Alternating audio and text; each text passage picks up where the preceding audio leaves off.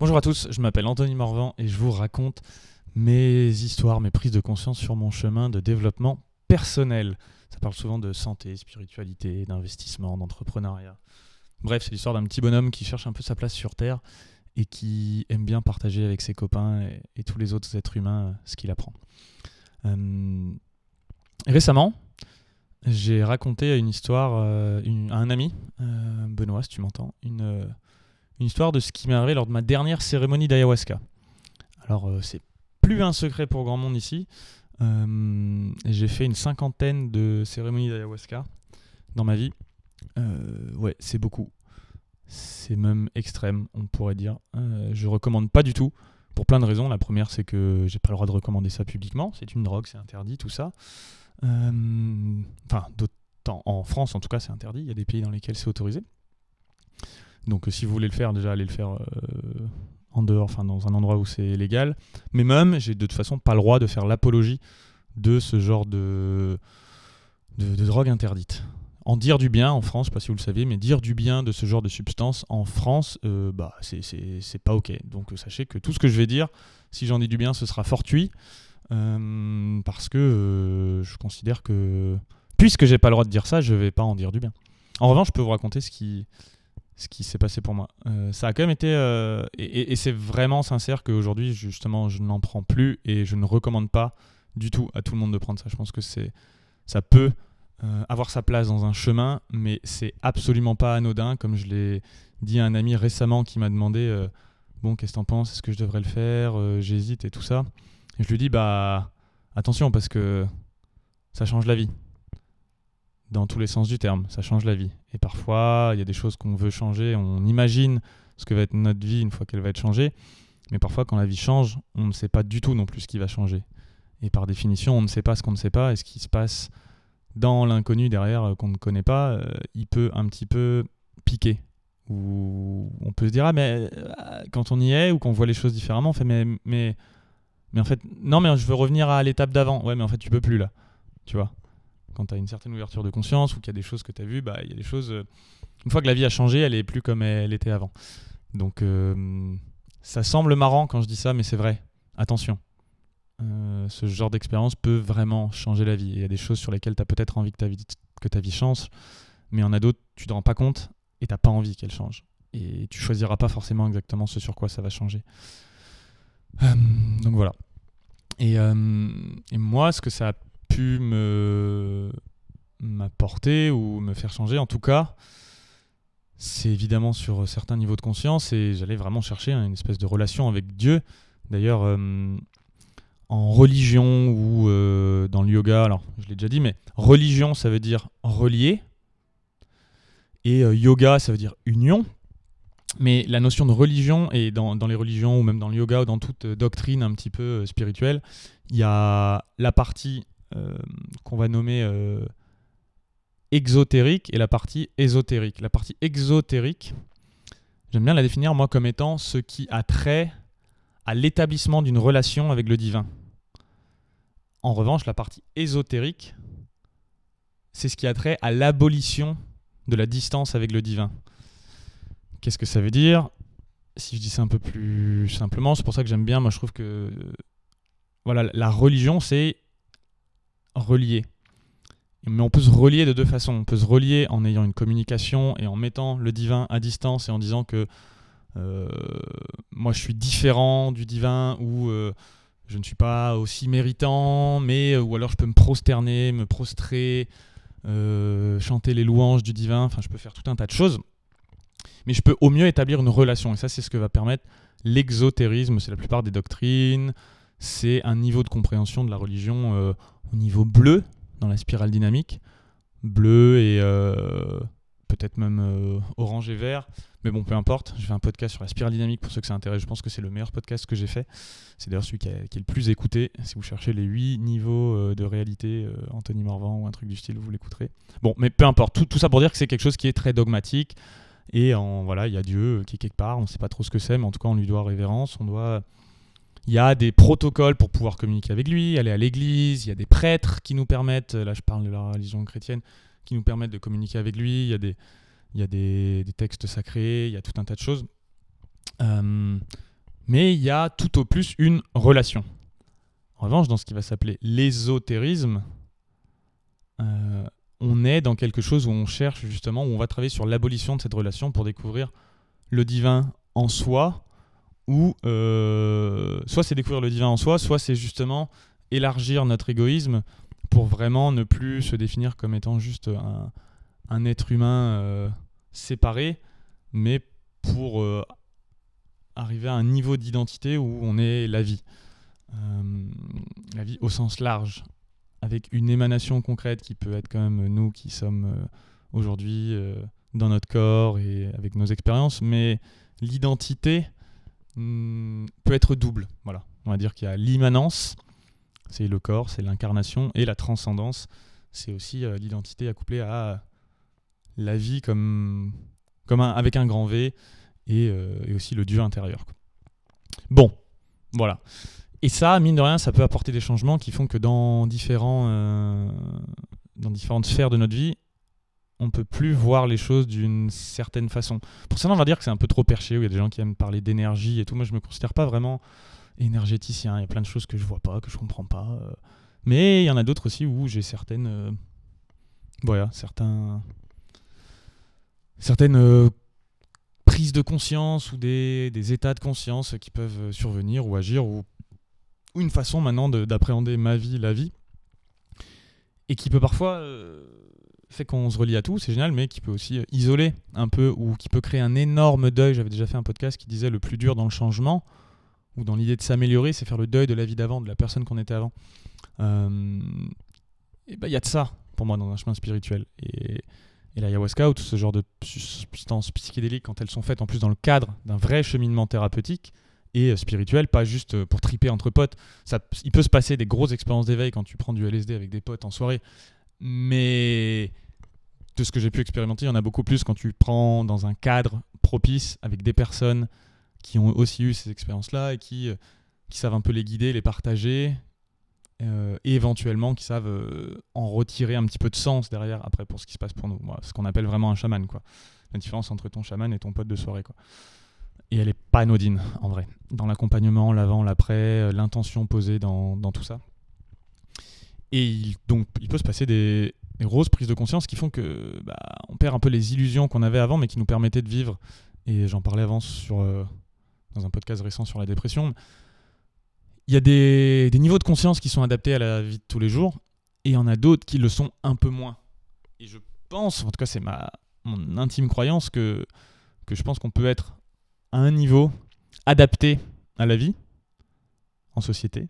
Ensuite, ne plus être adapté, c'est ce que dit euh, Jiddu Krishnamurti, que j'aime beaucoup, il dit euh, Ce n'est pas un signe de bonne santé mentale que d'être bien ajusté à une société malade. Et quand il considère que euh, peut-être la société ou des façons de, concevoir le monde, euh, un marketing à outrance, ou le fait aujourd'hui le produit c'est plutôt notre attention, on essaie de nous vendre des choses, de nous enfermer dans un espèce de script, une façon de vivre. Voilà, consomme, travaille, et puis tais-toi, et puis sois heureux de prendre quelques jours de vacances à certains moments, et puis c'est tout, puis la vie c'est ça, et puis, puis à un moment tu vas crever, et puis euh, que, que ça, en fait, au bout d'un moment, quand on sort de cette illusion ou quand on sort du système entre guillemets qui nous a été donné étant enfant ou que les médias ont pu nous, nous proposer, il peut se produire une dépression vraiment parce que euh, putain c'est chaud, merde, ok je suis sorti d'un certain niveau de la matrice, mais déjà bon la matrice elle est infinie et tout, mais quand tu sors de, de la réalité un peu plus partagée avec les gens ou une réalité dans laquelle tu te posais pas trop de questions avant, bah, il peut se passer une grosse perte parce que tu sais pas trop où t'es, t'as pas encore trop de copains dans ce nouveau délire, t'as pas pris tes, repères dans cette nouvelle façon de fonctionner au monde où tu cherches plus un cadre de référence externe mais quelque chose d'un peu autodicté ou un peu plus interne, un peu plus fluctuant, une, certaine souveraineté euh, mêlée d'une compassion et d'une quand même envie de, de faire les choses. Mais ouais, sortir du système, c'est aussi faire le deuil à un moment du système, dans lequel, dans le fond, le cadre fait du bien à l'être humain. On a tous besoin d'un, papa et d'une maman de, dès, l'enfance. Puis ensuite, il y a la société qui joue un peu ce rôle de papa et maman de substitution. Mais à un moment, euh, comme le dit la Bible, tuer le père, euh, c'est aussi sortir de ce carcan euh, sociétal et identitaire ou de, pression dans, de jeu dans lequel on s'est mis pour en choisir un autre. Dans le fond, ce sera toujours un autre jeu. Mais passer les niveaux successifs du jeu vidéo, parfois ça fait que bah, en fait, le niveau d'avant il nous manque. Les copains, la façon de relationner qu'on avait avec le monde peut nous manquer. Et en ça, je pense que les psychédéliques, c'est vraiment pas anodin. Il y a des choses qui sont, me, l'avait dit un jour Bascar d'Hypnomachie, un mec que je trouve assez brillant. euh, il m'avait dit euh, Ouais, tu sais, euh, je suis pas trop pour parce qu'il y, y a des choses qui doivent rester cachées dans l'inconscient jusqu'à temps qu'on soit prêt à les entendre. Et parfois, les psychédéliques, ça peut les révéler un peu tôt. Et sur le coup, je m'étais dit Ouais, bon, ok, mais non, moi j'aime bien, je suis un guerrier, euh, je vais les, je vais les voir. Et après en avoir vu beaucoup, je me dis Ouais, non, en fait, en vrai, ça y est, j'ai plus envie de m'éveiller, j'en ai plus rien à foutre. Euh, je il y a des choses que j'aurais aimé qui viennent plus tard ou des illusions qui tombent un peu après parce que ça crée euh, ouais ça crée de la douleur de la perte et putain c'est pas facile quoi donc donc en vrai aujourd'hui les psychédéliques je suis ni pour ni contre bien au contraire et je recommande absolument à, personne de se lancer dans cette voie s'il y a une envie en toi bah ok soit mais sache que c'est pas sans danger euh. mais c'est pas ce qu'on en pense pour moi c'est pas une euh, ce qui va se passer ça va pas être des problèmes physiques ou ou de de hum, je sais pas de maladie ou de risque de mort c'est plutôt de un risque de ne plus voir la réalité telle que tu le percevais et te rendre compte qu'en fait euh, même si c'était ce que tu pensais vouloir bah, c'est gravement inconfortable et dur de ne plus vivre dans le même monde que tu avais connu avant et que ce, monde il te manque mais c'est comme s'il était un peu mort pour toi et que bah, tu peux plus y retourner tu es dedans mais tu peux plus vraiment y retourner là tu fais ah merde je me c'est chelou. Bon voilà. Et en vrai, euh, ça, se produit aussi tout à fait. euh, chaque prise de conscience ou chaque, euh, chaque chose qui t'arrive dans la vie, chaque passage de niveau, quitter l'enfance, l'adolescence, enfin tout ça c'est pareil, hein, c'est des rites de passage à un certain niveau ça se produit de toute façon avec ou sans psychédélique. Mais parfois les psychédéliques ça peut peut-être faire en sorte que ça les, ça les fait un peu trop vite et que derrière si on n'ancre pas tout ça dans le corps euh, et dans la réalité, bah on peut s'y perdre un peu quoi.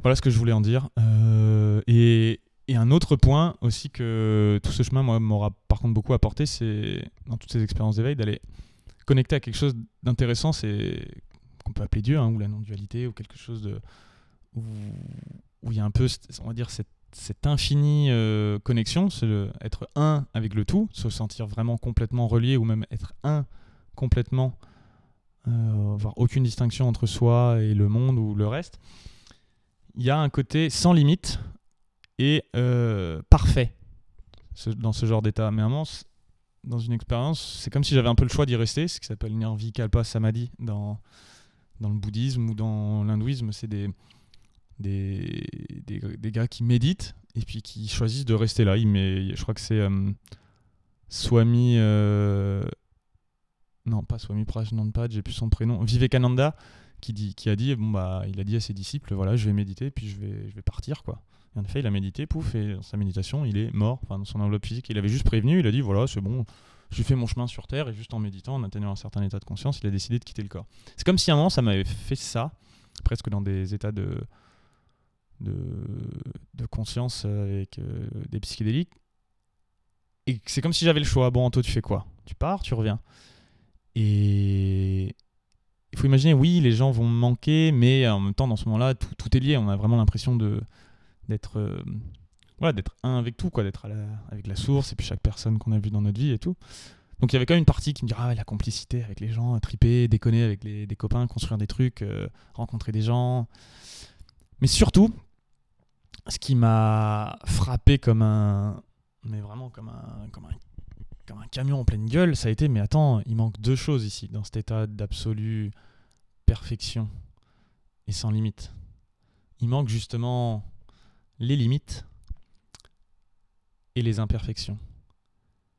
Et ça semble anodin dit comme ça. Mais en fait, c'est comme si Dieu, il lui manquait deux trucs et c'est pour ça qu'il avait choisi de s'incarner et de créer des, des, des bouts d'âme qui vont et de créer à travers euh, l'être humain, les, ro- les rochers, la matière organique, de créer des, des- expériences. Pour vivre des expériences, on a besoin qu'il y ait des limites. Et les limites créent justement les, les imperfections.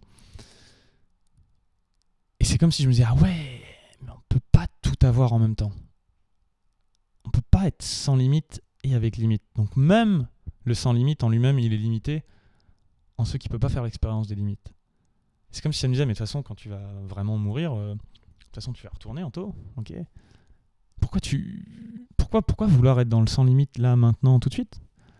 Euh, T'as encore des années, des belles années à vivre pour expérimenter les limites. Et depuis, ça m'a pas empêché de. Ça veut pas dire que la vie est facile tous les jours. Mais c'est comme si j'ai fait un choix conscient, une espèce de seconde naissance, de revenir, de m'incarner et dire mais à partir de maintenant, mais je viens et je décide de kiffer mes limites, mes imperfections, les limites des autres, les imperfections des autres, les limites du monde, les imperfections du monde. Pourquoi? Parce que putain, c'est la seule raison pour laquelle on est ici, quoi. En vrai. Et que quelque part, le message peut-être aussi, ça peut être de dire, bah ouais, tout ce qui est limitant ou imparfait, c'est justement ce qu'il faut qu'on apprenne à aimer. Et, c'est ça qu'on est venu faire. On est venu au moins pour l'expérimenter, apprendre à l'aimer. Et bon, même si tu veux pas apprendre à l'aimer, au moins l'expérimenter. Mais c'est comme si ça donnait une espèce de, de raison d'être à tout ce jeu cosmique qui est de bah ouais, mais oui, mais les limites, mais, mais, évidemment, s'il n'y a pas de limite, il n'y a, pas de limite justement, si, si c'est infini, que, tout, est un et qu'il n'y a pas de séparation, bah il n'y a, pas, a pas la beauté de l'expérimentation dans les, limites. Et, qui dit limite, dit imperfection. Et je sais pas, ça c'est venu apaiser quelque chose quand même en moi, euh, ce côté d'une recherche de perfection, mais qui, était une perfection euh, fake ou une, fausse perfection, enfin une perfection, euh, perfection qui, exclut justement les imperfections et, qui exclut les limites. Je me rends compte là en disant que c'est compliqué pour moi de, le dire mieux que ça. et, et je suis même pas sûr que ça ait vraiment de sens, mais s'il y en a quelques-uns parmi vous qui, qui capte un peu cette idée et que juste, bah ouais, tout ce que tu considères comme étant imparfait dans ta vie, chez les autres, le monde, tout ce qui te fait chier, mais en même temps tout ce que tu kiffes, parce que si tu le kiffes, en général, c'est quelque chose qui, qui, quand même a des limites, bah, peut-être qu'en fait, euh, ce qu'on doit faire, c'est juste ça, c'est kiffer ça, essayer de me rappeler, moi, à chaque fois que je vois un truc limité, de me dire merde, là, j'ai pas assez de temps pour ceci, j'ai pas fait ça, je fais 1m73, ah, euh, je ah putain telle personne elle, elle dit ça. C'est juste waouh. C'est la putain de beauté de la vie quoi. Sans ça il y aurait que conscience absolue sans limite perfection c'est bien mais putain qu'est-ce qu'on se fait chier. Et qu'en vrai euh, on est là aussi pour expérimenter tout ça et, ça donne un ça m'a donné moi en tout cas une façon d'apprécier un peu mieux le le jeu de la vie tout simplement et aussi un, espèce de détachement euh, qui permet de le mieux l'apprécier c'est-à-dire de moins prendre le truc au sérieux mais en même temps de dire ah ouais ouais ah, il y a une limite là, il y a une imperfection, mais putain, waouh, fait chier, mais en même temps, putain, ce que c'est beau, quoi. Sans ça, il y aurait rien. On peut pas, on peut pas faire. C'est aussi con qu'on peut pas faire d'omelette sans casser des œufs, quoi. Voilà, c'est ça, on peut pas faire d'omelette sans casser des œufs. Le mec, il a pris de l'ayahuasca 50 fois pour, euh, pour amener un enseignement comme ça. Euh, voilà ce que j'avais à en dire sur euh, ces petites choses. Je, pense qu'à l'avenir, je vais parler de plus en plus de choses un peu plus concrètes parce que non pas que j'ai fait le tour, hein, mais je pense que voilà, on est tous euh, à. Je suis convaincu aujourd'hui, je peux l'expérimenter, on est tous la pure conscience et on est aussi euh, l'énergie, c'est Shiva Shakti dans l'hindouisme. Shiva, c'est la conscience, Shakti, c'est l'énergie, on peut dire le ciel dans le christianisme, le ciel et la terre, euh, le, feu et l'air éventuellement. Et en fait, on, est tous tout ça, mais on est aussi euh, une singularité, un truc bien précis. Le milieu de ton univers, c'est toi. C'est ce, truc où se rejoignent dans ton corps l'énergie en mouvement et la pure conscience. Et que ça, c'est unique. Alors, on est tous, tous les bouts d'être humain, on a tous cette singularité incroyable. C'est à la fois tous la même chose pour tout le monde, à la fois différent.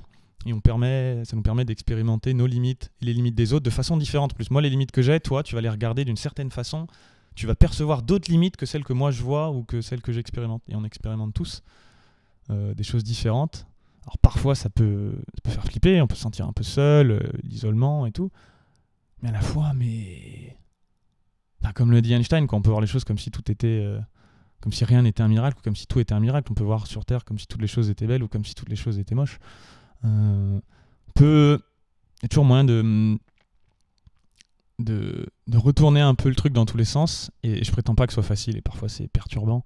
Mais voilà, juste envie de t'inviter à te dire que à trop vouloir que les choses changent, parfois bah on en perd euh, ce qu'on a aujourd'hui et qu'on n'apprécie pas vraiment.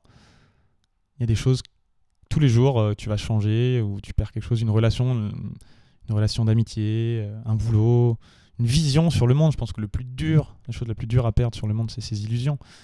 Et en même temps, c'est ce qui nous fait le plus grandir.